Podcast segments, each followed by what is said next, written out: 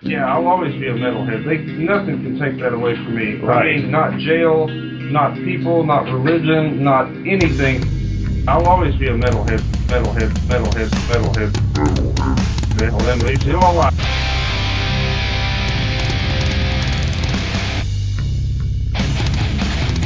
You're listening to the Great Metal Debate Podcast.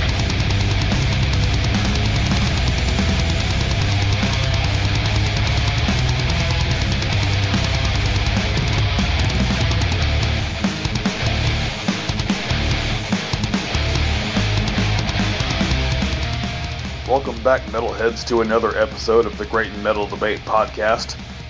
I'm Xander, and today we are going to be looking at the new album from Scottish death metalers Man Must Die, titled The Pain Behind It All.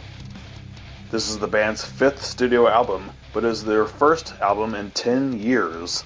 Their previous album, Peace Was Never an Option, came out all the way back in 2013. However, I have known about this band for 12 years. I have fond old memories of me working overnight shifts at the YMCA, destroying my eardrums by blaring the No Tolerance for Imperfection album on my old iPod. I think that Man Must Die is one of the most criminally underrated death metal bands ever. It is a shame that this group is not that well known among the more modern death metal scene. These guys have always been talented in the way that they structure their songs musically, and have always had interesting lyrical concepts.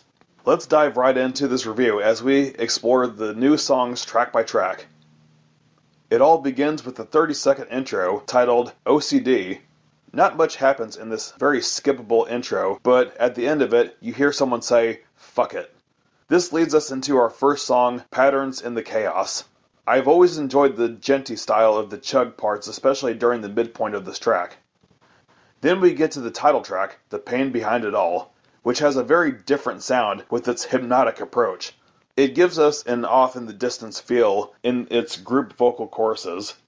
It sounds somewhat uncanny compared to what we're used to, which makes it that much more unique. I also enjoy the part where bassist James Wright lays down some bass lines while playing alone with the drummer. Another outstanding track is In the Hour Before Your Death, followed by a fun little track titled Click Hate. Something like that might sound cringy to certain people, but drummer Tony Carrillo makes it fun with his standout blast beats. Enabler is one of my favorite tracks on the album. I love how the song begins with a somber piano intro. It is followed up with a haunting spoken word, which is very reminiscent of a song by the band Kreator, particularly Death Becomes My Light. After that, Man Must Die as a whole starts firing on all cylinders, bringing their grooviest guitar work. Credit to Alan McFarlane, who has been with the band since 2002, and newcomer Michael Allen, who joined in 2018. Bring Me the Head of the King was actually the name of a song that the band put out two years ago, and has since found its way onto the album. It's another balls against the wall, fast and aggressive song that is sure to get just about any mosh pit going. Speaking of live performances, I have never known Man Must Die to tour here in the United States. I hope they do one day.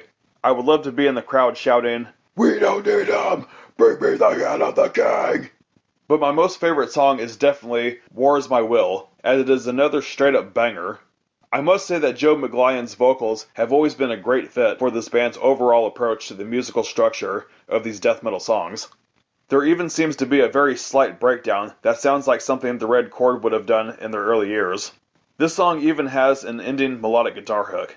It's simply amazing, and I can't help but continue to bathe this underrated band with as many compliments as I can. Before the epic finale, we get a very soft instrumental track called Alone in a Crowded Room, before the chaos returns once more with a vengeance. The pain behind it all concludes with the song Who Goes There, IFF. IFF is an acronym that stands for Identify Friend or Foe. It is yet another kick ass song from a kick ass band. So, how would I rate this new album? I enjoy every album these guys have ever made, but even after listening to this record a total of five times in a row, I still found myself listening to others more, especially the album I mentioned earlier.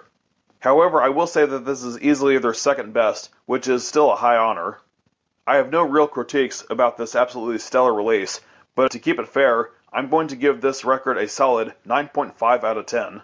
This will definitely make an appearance on our Albums of the Year list. Be sure to show your support for Man Must Die. You can listen to their music on most streaming services, including Bandcamp, Amazon Music, and Spotify.